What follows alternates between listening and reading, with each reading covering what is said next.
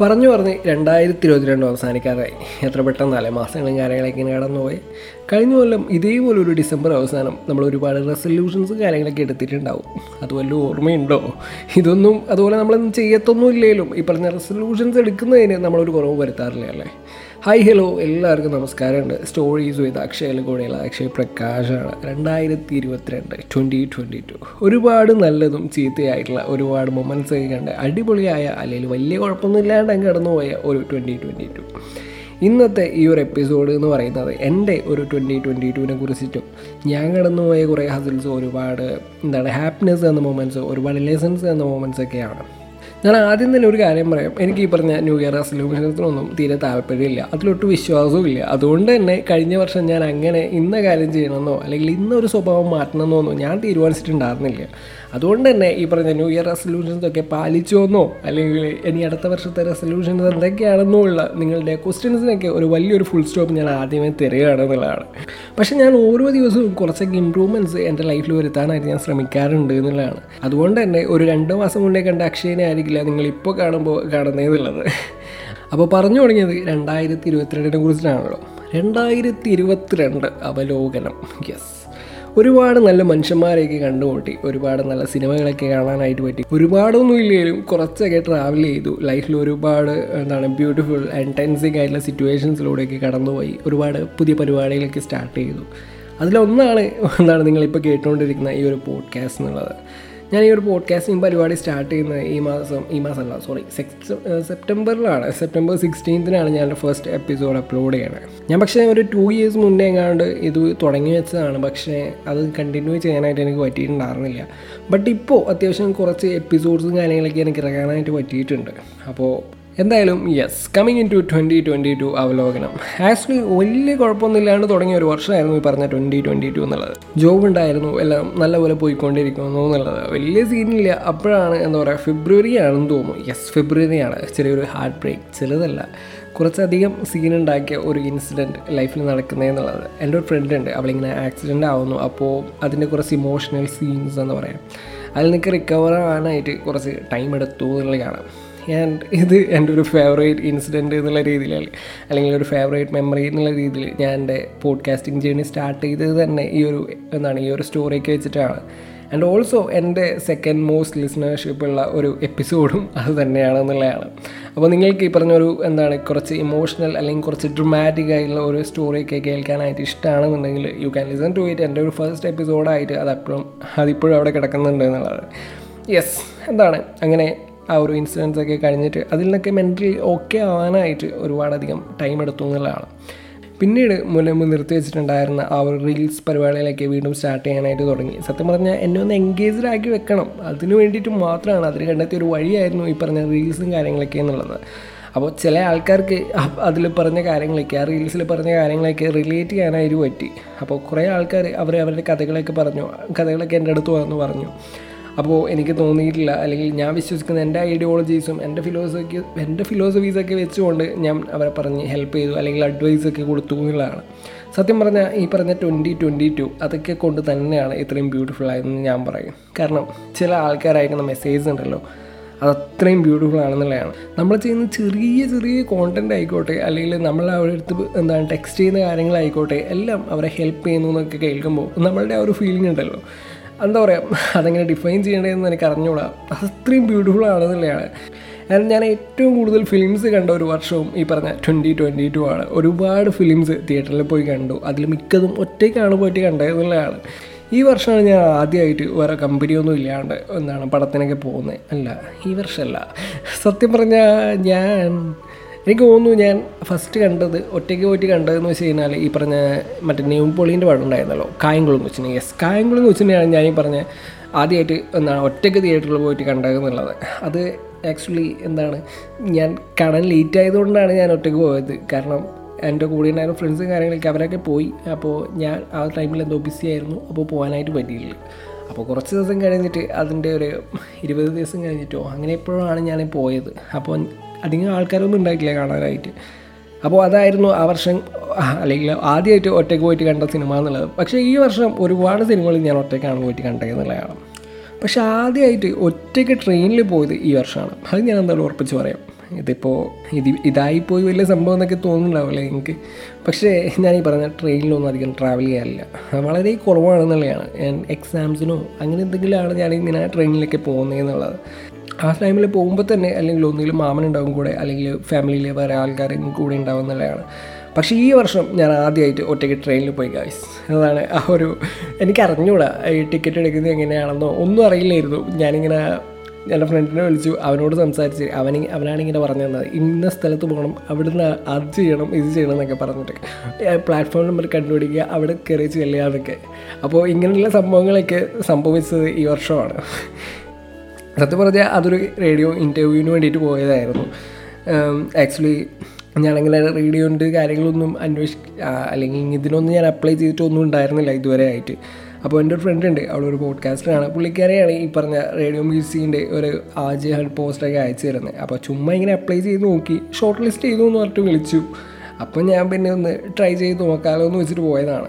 അപ്പോൾ ആ ഒരു സ്റ്റോറിയൊക്കെ അവളുടെ ആ ഒരു പോഡ്കാസ്റ്റ് എപ്പിസോഡിൽ നിങ്ങൾക്ക് എന്താ പറയുക ലൈഫ് ലൈൻ ബൈ മേഘ എന്നൊക്കെ സെർച്ച് ചെയ്ത് കഴിഞ്ഞാൽ ആ ഒരു പോഡ്കാസ്റ്റ് കാണാനായിട്ട് പറ്റും. അതിൽ ടു മേഘ വിത്ത് ലവ് എന്ന് പറയുന്നത് അതിൽ സെക്കൻഡ് എപ്പിസോഡോ സെക്കൻഡ് ലെറ്റേഴ്ന്നോ അങ്ങനെ എന്തെങ്കിലും കാണാനായിട്ട് പറ്റും. സത്യം പറഞ്ഞാൽ ഞാനിത് അവൾക്ക് ആ ഒരു ഇൻസിഡന്റിനെ കുറിച്ചിട്ട് ഒരു അനോണിമസ് മെയിൽ എന്നുള്ള രീതിയിൽ അയച്ചതാണ്. പക്ഷേ എന്നെ പറ്റിച്ചു. എന്താണ്? എന്റെ പേര് അതിൽ പബ്ലിക്കായിട്ട് പറഞ്ഞു എന്നുള്ളതാണ്. പോട്ടെ സാറിൽ അതിനുള്ള റിവഞ്ച് നമുക്ക് നെക്സ്റ്റ് ടൈം പോകുമ്പോൾ കൊടുക്കാം. യെസ് അപ്പോൾ അങ്ങനെ കുറച്ച് കുറച്ച് നല്ല ഫ്രണ്ട്സിനെയൊക്കെ കിട്ടി ലൈഫിൽ ഒരുപാട് നല്ല ഫ്രണ്ട്സൊക്കെ ഉണ്ടാക്കാനായിട്ട് പറ്റി. എന്താണ്? ഈവൻ ഞാൻ ചെയ്യുന്ന റീൽസൊക്കെ കണ്ടിട്ട് ഒരുപാട് ലൈറ്റിങ്സിനെ കുറിച്ചിട്ടും എന്താണ്? ആ ഒരു എസ്തറ്റിക്സിനെ കുറിച്ചിട്ടൊക്കെ ഒരുപാട് നല്ല പൊക്കി പറഞ്ഞുകൊണ്ടൊക്കെ ഒരുപാട് ആൾക്കാർ മെസ്സേജ് ചെയ്യാറുണ്ട്. ഒരുപാടല്ല കുറച്ച് ആൾക്കാർ മെസ്സേജ് ചെയ്യാറുണ്ട്. അപ്പോൾ ആ ആൾക്കാരെയൊക്കെ നമുക്ക് പിന്നീട് ഇങ്ങനെ ഒഴിവാക്കി വിടാനായിട്ട് പറ്റില്ലല്ലോ. അവരുമായിട്ട് എപ്പോഴും കോണ്ടാക്റ്റ് ഉണ്ട് എന്നുള്ളതാണ്. ആൻഡ് ഈ വർഷം കണ്ടതിൽ വെച്ചിട്ട് എനിക്ക് ഏറ്റവും ഇഷ്ടമായ പടം ഏതാണെന്നൊക്കെ ചോദിച്ചു കഴിഞ്ഞാൽ വിക്രം നൈസായിരുന്നു പുണ്യൻ സെൽവൻ നൈസായിരുന്നു മലയാളത്തിലേക്ക് വരുമ്പോൾ ഭീഷ്മപർവൻ ജനഗണമന തല്ലുമാല ഇതൊക്കെ കുറച്ച് ഗൂസ് ബംസ് തന്ന കുറച്ച് പടങ്ങളൊക്കെ ആയിരുന്നു. ഞാൻ ഹൃദയം സീതാരാമൻ ലവ് ടുഡേ തിരുച്ചിത്രമ്പലം ഇങ്ങനെ ഇതൊക്കെ വളരെ ക്ലോസ് ടു ഹാർട്ട് എന്ന് പറയാം. എന്റെ ഒരു കൈൻഡ് ഓഫ് യോൺറയിലുള്ള കുറച്ച് പടങ്ങളും കാര്യങ്ങളൊക്കെയാണ്. വേഴ്സ് മൂവി ആയിട്ട് എനിക്ക് പറയാനുള്ളതെന്ന് വെച്ച് കഴിഞ്ഞാൽ ആറാട്ടാണ്. എന്താ പറയുക ഒരു ലാലേട്ടൻ ഫാൻ എന്നുള്ള രീതിയിൽ ഏറ്റവും പൊട്ട വർഷമായിരുന്നല്ലേ നമുക്കിത്? അടുത്ത വർഷം എന്തായാലും സെറ്റാവുന്നൊക്കെ പ്രതീക്ഷിക്കുകയാണ് മലൈക്കോട്ടെ വാലിബൻ. എന്തായിരുന്നു റാം എംപുരാൻ ഇങ്ങനെ കുറച്ച് പടങ്ങളൊക്കെ വരുന്നുണ്ട്. ദൈവമേ മിനിച്ചേക്കണേ. ലാലേട്ടൻ. യെസ് പിന്നെ ഈ വർഷം സംഭവിച്ച വേറൊരു നല്ലൊരു കാര്യം എന്താണെന്നൊക്കെ ചോദിച്ചു കഴിഞ്ഞാൽ റിലേഷൻഷിപ്പ് ഇല്ല. റിലേഷൻഷിപ്പ് ആ ഒരു ഫെബ്രുവരി ഇൻസിഡന്റിന് ശേഷം ആ വഴിക്കൊന്നും പോയിട്ടില്ല എന്നുള്ളതാണ്. ടൈം ഉണ്ടല്ലോ സെറ്റാവും സെറ്റാകുമ്പോൾ ആ ഒരു സ്റ്റോറിയൊക്കെ നിങ്ങളുടെ അടുത്ത് ഷെയർ ചെയ്യാം എന്നുള്ളതാണ്. പിന്നെ പൊളിറ്റിക്കലി എന്താണ് സംഭവിച്ചതെന്ന് ചോദിച്ചാൽ എന്ത് ചേഞ്ചാണ് വന്നതെന്നൊക്കെ ചോദിച്ചു കഴിഞ്ഞാൽ ഞാൻ ഈ ലെഫ്റ്റിസം ഈ ഒരു സംഭവത്തെ വല്ലാണ്ടങ്ങ് എതിർത്ത് അല്ലെങ്കിൽ അതിനെ തീരെ അക്സെപ്റ്റ് ചെയ്യാത്ത ഒരു കൈൻഡ് ഓഫ് പേഴ്സൺ ആയിരുന്നു. പക്ഷേ അതിലേക്ക് കുറേ കാര്യങ്ങളൊക്കെ കണ്ടപ്പോൾ എന്താണ് അതിൽ നിന്നൊക്കെ അക്സെപ്റ്റ് ചെയ്യാനായിട്ട് ഞാൻ പഠിച്ചു എന്നുള്ളതാണ്. പക്ഷേ ഒരു പൊളിറ്റിക്കൽ പാർട്ടിയോടും എനിക്ക് അത്ര വലിയ കൂറൊന്നും ഇതുവരെ വന്നിട്ടില്ല. എന്താണ് ഒരു രാഷ്ട്രീയവാദിയാണെന്നൊക്കെ ചോദിച്ചു കഴിഞ്ഞാൽ ചിലപ്പോഴൊക്കെ അങ്ങനെയൊക്കെ തോന്നാം. എന്താ പറയുക എനിക്കിവിടെയുള്ള ഒന്നിനോട് യോജിപ്പില്ല എന്നുള്ളതാണ്. ഇവർ പറയുന്ന ആശയങ്ങളോട് ഇവർ പറയുന്ന ചെയ്യുന്ന കാര്യങ്ങളോടൊന്നും എനിക്ക് യോജിപ്പില്ല എന്നുള്ളതാണ്. ഇനി ഞാൻ ഉദ്ദേശിക്കുന്ന ഒരു കൈൻഡ് ഓഫ് സിസ്റ്റം വരുവാണെങ്കിൽ അതിലേക്ക് ചായും എന്നല്ലാതെ എനിക്ക് ഈ പറഞ്ഞ പൊളിറ്റിക്കൽ സൈഡിനെ കുറിച്ചൊന്നും ഞാൻ ശ്രദ്ധിക്കാറില്ല. അതിന്റെ സൈഡിലേക്കൊന്നും ഞാൻ പോകാറില്ല പിന്നെ പിന്നെ എന്താ പറയുക ആ ഈ വർഷമാണ് ഈ ജാനുവരിയിലാണ് ആദ്യമായിട്ട് ഞാൻ തന്നെ മുൻകൈ എടുത്തുകൊണ്ട് അച്ഛന്റെ അമ്മയുടെ വെഡിങ് ആനിവേഴ്സറി കുറച്ച് ഗ്രാൻഡ് ആക്കി എന്നുള്ളത് എന്ന് പറയാം. അവർ കളിയാക്കുന്ന പോലെ ഒരു വീഡിയോ ഒക്കെ ടി വിയിൽ ഇങ്ങനെ ഇട്ടിട്ട് എന്താ പറയുക കുറച്ച് ഫൺ ആൻഡ് സ്വീറ്റ് ഇൻസിഡൻസ് ഒക്കെ ഉണ്ടാക്കി ലൈഫിൽ ഇങ്ങനെ ഉണ്ടായി എന്നുള്ളത്. ആൻഡ് അനിയത്തിയായിട്ട് അടി കൂടാതെ ഒരു വർഷം അടി കൂടാത്ത ഒരു വർഷം കൂടി ആയിരുന്നു ഈ പറഞ്ഞ ട്വന്റി ട്വന്റി ടു എന്നുള്ളത്. അല്ലെങ്കിൽ നമ്മൾ മൊത്തം ബഹളവും ചുമ്മാ വഴക്കും അടിയും ബഹളമൊക്കെ ആയിരുന്നു എന്നുള്ളതാണ്. പക്ഷേ എന്തോ ഈ വർഷം വലിയ കുഴപ്പമൊന്നും നമ്മൾ ഉണ്ടാക്കിയിട്ടില്ല. മെച്യൂരിറ്റീന്റെ ആയിരിക്കല്ലേ? എനിക്ക് വയ്യ. പിന്നെ എന്താ പറയുക ആ ഇങ്ങനെയൊക്കെ ആയിരുന്നു ഈ ഒരു ട്വന്റി ട്വന്റി ടു എന്നുള്ളതാണ് വലിയ പ്രശ്നങ്ങളും കാര്യങ്ങളൊക്കെ ഒന്നും ഇല്ലാണ്ട് എന്താ പറയുക നല്ല മൊമെന്റ്സൊക്കെ സമ്മാനിച്ചുകൊണ്ട് കടന്നു പോയിരിക്കുകയാണ് ചില കാര്യങ്ങൾക്കൊക്കെ റിഗ്രറ്റ്സ് ഒക്കെ തോന്നിയിട്ടുണ്ട്. മെയിനായിട്ട് എന്റെ ഒരു സ്ക്രിപ്റ്റിന്റെ കാര്യമാണ്. കാരണം ഞാൻ അത് എത്രയും പെട്ടെന്ന് കംപ്ലീറ്റ് ചെയ്യാനൊക്കെ ആഗ്രഹിക്കുന്ന ഒരു സ്ക്രിപ്റ്റ് ഉണ്ട്. പക്ഷേ മൂന്ന് വർഷം നാല് വർഷമാണ് ഇത് ചെയ്തിട്ട് എനിക്ക് തോട്ടൊക്കെ എന്താണ് ഡെവലപ്പ് ആയിട്ട് എന്നുള്ളതാണ് പക്ഷേ ഇതൊന്ന് മൂഡ് സെറ്റാവാത്തതുകൊണ്ട് ഇതിങ്ങനെ എഴുതിയിട്ട് ഇങ്ങനെ കിടക്കുകയാണ്. അല്ലെങ്കിൽ സ്ക്രിപ്റ്റിലേക്ക് പോകാനായിട്ട് പറ്റുന്നില്ല. എന്താണ് സ്റ്റോറി ബേസ് സ്റ്റോറിയും കാര്യങ്ങളൊക്കെ ഉണ്ട്. അല്ലാണ്ട് സ്ക്രിപ്റ്റിലേക്ക് എനിക്ക് പറ്റുന്നില്ല എന്നുള്ളതാണ്. എന്നെ സംബന്ധിച്ചിട്ട് എന്റെ ഒരു ഡ്രീം പ്രൊജക്റ്റും കാര്യങ്ങളൊക്കെയാണ് ഇത് എന്നുള്ളതാണ്. ഒരു ബ്രേക്ക് വരുന്ന എനിക്ക് അത്ര ഉറപ്പുള്ള ഒരു പ്രൊജക്റ്റും കാര്യങ്ങളൊക്കെയാണ്. പക്ഷേ എന്തൊക്കെയോ കാരണങ്ങളുണ്ട്. അതൊന്നും സെറ്റായി വരുന്നില്ല എന്ന് പറയാം.